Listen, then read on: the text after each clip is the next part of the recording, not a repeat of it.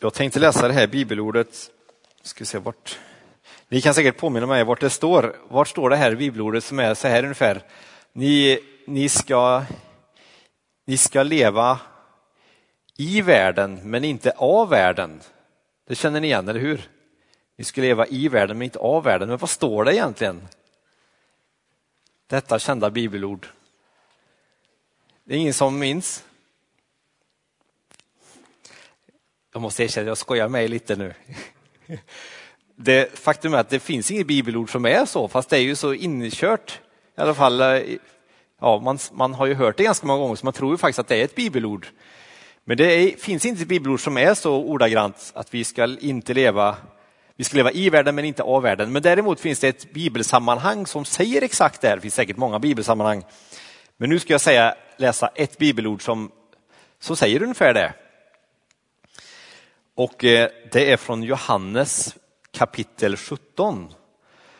Och det är så att Jesus och hans lärjungar, de har precis firat den sista måltiden. Och han har berättat att han ska bli sviken. Judas har stuckit iväg för att förråda honom. Och Jesus har tvättat lärjungarnas fötter. Och han har haft som ett avskedstal till dem och berättat att den helige ande, hjälparen, ska komma till dem, att han inte ska lämna dem ensamma och så vidare.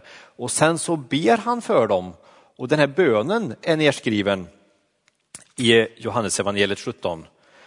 Och det är väldigt spännande att få läsa vad Jesus bad. Och det är det som jag ska läsa delar av. Jag tänkte, vet ni om det att både i Pingstkyrkan och i Svenska kyrkan så när man läser evangelietexten då står man upp för att liksom visa att det här är inte bara någon som säger något i största allmänhet utan nu är det något speciellt. Ska vi pröva och se hur det känns att stå upp när vi läser evangelietexten? För att, för att visa att det här är något speciellt. Det här är inte, det här är inte bara pastorns ord.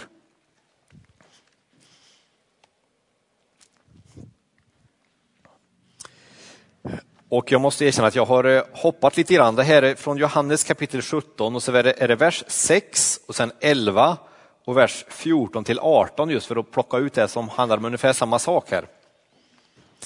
Vi läser tillsammans kan vi göra också. Jag har uppenbarat ditt namn för de människor som du tog från världen och gav åt mig. Jag är inte längre kvar i världen, men de är kvar i världen och jag kommer till dig. Helige Fader, bevara dem i ditt namn, det som du har gett mig, så att de blir ett, liksom vi är ett. Jag har gett dem ditt ord och världen har hatat dem därför att de inte tillhör världen, liksom inte heller jag tillhör världen. Jag ber inte att du ska ta dem ut ur världen, utan att du ska bevara dem för det onda.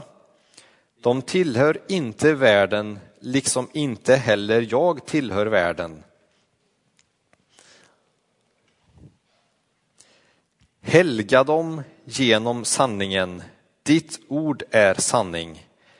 Liksom du har sänt mig till världen har jag sänt dem till världen. Varsågoda och sitt. Märkte ni att det var ett ord som vi läste elva gånger i den här texten? Har ni något förslag på vilket ord det var som vi läste elva gånger? Och det var inte liksom så och eller men, eller, utan det var ordet världen. Det var väldigt, en väldigt världslig text på det viset.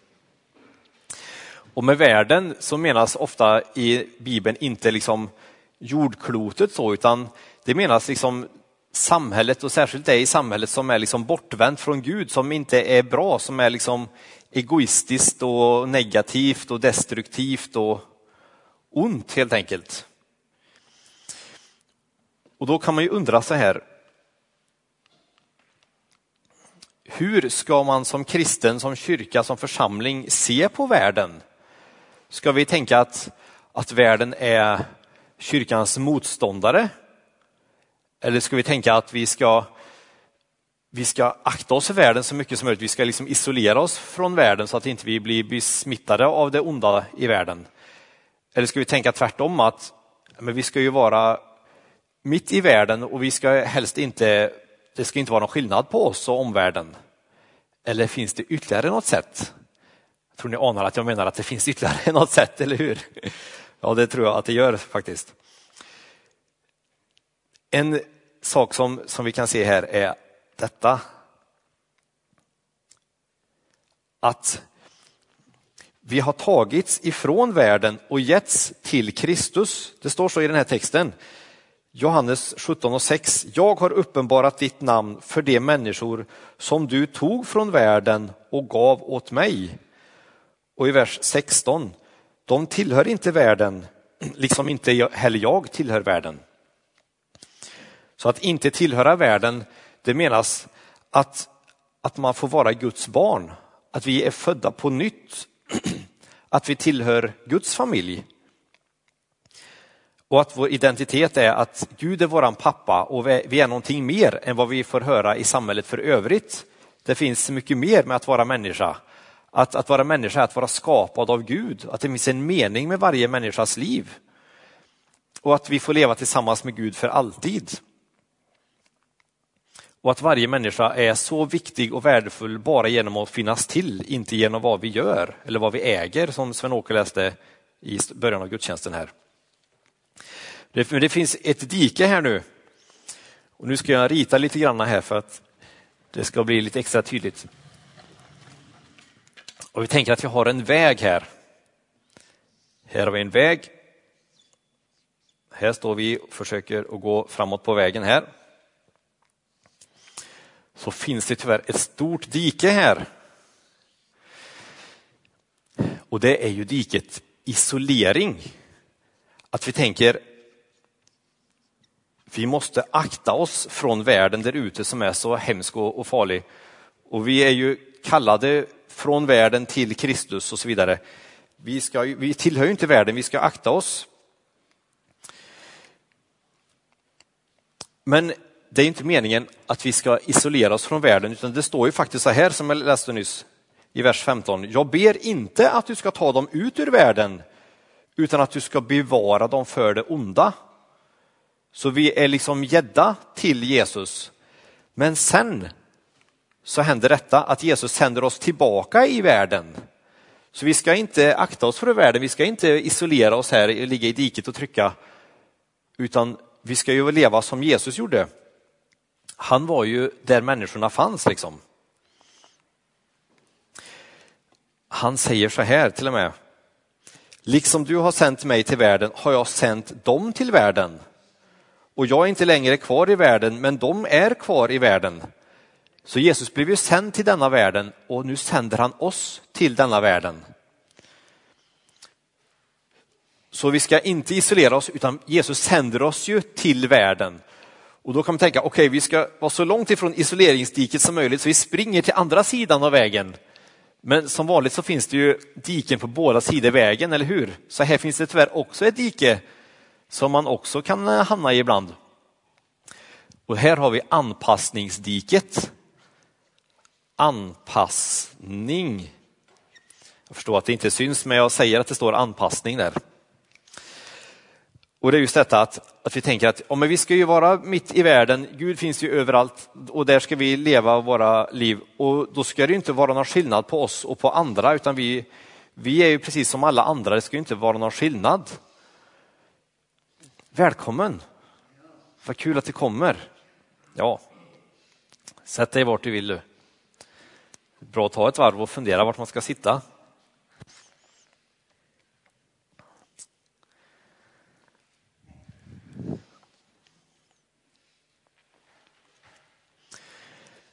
Men Gud vill inte varken att vi ska isolera oss eller att vi ska anpassa oss. Utan vi har tagits från världen och vi har getts till Kristus, men Jesus sänder oss tillbaka till världen för att vara där annorlunda. Han säger på något ställe att vi ska vara jordens salt. Och saltet är ju bra i en köttfärs till exempel, för att, eller köttfärssås för att sätta smak på det. Det är inte meningen att det ska vara som, som det är för övrigt. Utan som kristen ska man ju vara mitt i världen, fast vara där på ett annorlunda sätt. I vers 18 så säger Jesus här att liksom du har sänt mig till världen har jag sänt dem till världen. Och då får vi vara i världen på det sättet som Jesus var i världen. Han var ju eh, på ett annorlunda sätt. Men han var ju vän med alla sådana som andra såg ner på, som kallades syndare och som kanske till och med hade varit prostituerade eller tjuvar eller höll på med ekonomisk brottslighet. Han var ju vän med dem. Men han var ju där på ett annat sätt. Han delade ju inte deras värderingar utan han hjälpte ju dem att upptäcka någonting annat som var mycket bättre än det de hade hittat, eller hur?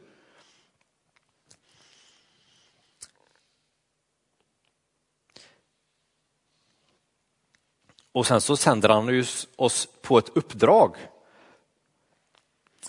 Vi ska varken isolera oss eller anpassa oss utan vi har ett uppdrag. Och uppdrag heter ju också mission på engelska och mission stavas passion som du läste precis i början här. Vi har inte gjort upp det här i förväg, det låter som att vi är väldigt samkörda här. Det är vi ju naturligtvis, men det är ju tack vare Gud, det är ju inte oss själva som vi har kört ihop oss här. Och det är det som är själva vägen här, som är vårt uppdrag. Och det är ju detsamma i alla tider, att man får vara en utsträckt arm och hand från Gud i det samhälle där man finns och vi har samma budskap i alla tider. Ungefär att, att Gud älskar alla människor och att Gud har kommit hit genom Jesus så att vi kan få lära känna honom. Och tack vare Jesu död och uppståndelse så kan vi få vara Guds barn och leva tillsammans med honom här och för alltid och så vidare. Men sen så kommer vi ju alltid hålla på och vackla mellan de här dikena, det är ju tyvärr så. Så, så känner jag ju själv också, ibland är jag verkligen i det här isoleringsdiket, är helt insnöad och nu måste vi akta oss, här är någonting farligt liksom. Och det, det, kan ju ibland vara läge såklart att akta sig också, för ni förstår vad jag menar, men ibland kan man ju vara onödigt isolerad. Och ibland så känner jag själv att nej, men nu har jag hamnat i anpassningsdiket, nu, nu vågade jag ju inte stå för min tro. Jag kunde ju ha sagt någonting väldigt relevant som den här människan egentligen ville höra, men jag, jag vågade inte säga någonting i det läget. Så jag tror att vi alla ibland vacklar hit och dit och när man väl ramlar ner i dike och man märker det, då behöver man inte tänka åh vad jag är dålig, nu ligger jag här och det är ingen idé jag går upp på vägen igen, utan då får man säga till Jesus, aj då, nu ramlar jag ner här i, i ett dike, i isoleringsdiket till exempel. Och då tror jag verkligen att Jesus han kommer fram till oss och böjer sig ner här, sträcker ner sina armar och vill dra upp oss på vägen igen. Och så får vi gå vidare tillsammans. Och rätt som det så ramlar vi ner i det här diket istället och så upp igen. Så är det kristna livet och vi får ha tålamod både med oss själva och med varann. Och också hjälpa varandra upp på vägen.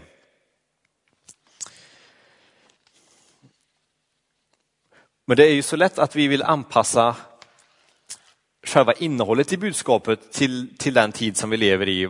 Vissa frågor är relevanta kan det kännas, andra kan man tänka men oj det här kan man inte säga, då, då blir det farligt. Däremot så tror jag att man måste anpassa hur man säger budskap, hur man, vilka ord man använder och hur man, eh, ja, vad man har för verksamhet och så vidare, hur man firar gudstjänst och så vidare. Det måste ju hela tiden ändras. Vi, vi kan inte fira gudstjänst som vi gjorde för tusen år sedan eller ha samma verksamheter som kyrkan hade för tusen år sedan, för det finns ju olika behov i samhället. Det är ungefär som när man transponerar en sång. Man kan ju spela samma melodi och samma ackord i många olika tonarter. Då sänker man ju allting eller höjer allting och det blir fortfarande samma melodi och, och det låter bra. Men det kan ju passa olika slags röster, liksom hur man sjunger och spelar. Så tror jag att vi får i varje tid och i varje situation transponera evangeliet så att det kommer på rätt nivå. Ja, det var ungefär det viktigaste av det jag skulle säga. Och det här är väldigt viktigt att ha med sig tror jag. Det kan ju kännas så självklart, men jag tror det är en väldigt viktig bild att ha med sig att vårt uppdrag det är att att vara på vägen här. Vi är sända av Gud till att förmedla evangeliet i både ord och handling. Och då får vi göra det ungefär som ambassadörer. Eh, ambassadörer de jobbar ju i ett annat land och de ska inte sitta isolerade på sitt kontor utan de ska vara ute och träffa folk och knyta kontakter och så vidare. Men deras lojalitet och deras uppdragsgivare finns ju egentligen i ett annat land, eller hur? De har ju sitt hemland i ett annat land. Och vi har vårt hemland i Guds rike liksom. Men, men nu är vi här i Forshaga och det är jättebra. Och vi är Guds ambassadörer här för Guds rike. och får sprida Guds rike där vi finns. Och då kan vi varken isolera oss eller anpassa oss utan vi har ett uppdrag som ambassadörer här. Får vi hjälpa varandra och med Guds hjälp så kommer vi framåt på vägen. Ska vi knäppa händerna och be att vi får hjälp i detta? Tack Gud att vi får tillhöra dig. Du har liksom kallat oss ut ur denna världen och samtidigt har du sänt oss tillbaka till världen för att vara här men på ett annat sätt. Vi är dina barn och vi tillhör ditt rike. Men nu har vi ett uppdrag att vara ambassadörer här, här i Forshaga. Vi ber att du leder oss i detta. Tack att du bor i våra hjärtan med din heliga ande. Och du ger oss kraft. Hjälp oss att inte isolera oss eller anpassa oss utan håll oss på vägen så gott det går. Tack att du drar oss upp när vi ramlar ner i diket. Hjälp oss att ha tålamod med oss själva och med varandra. Vi ber att du leder oss efter gudstjänsten när vi ska ha församlingsmöte så att vi får vandra vidare på vägen på ett bra sätt. Amen.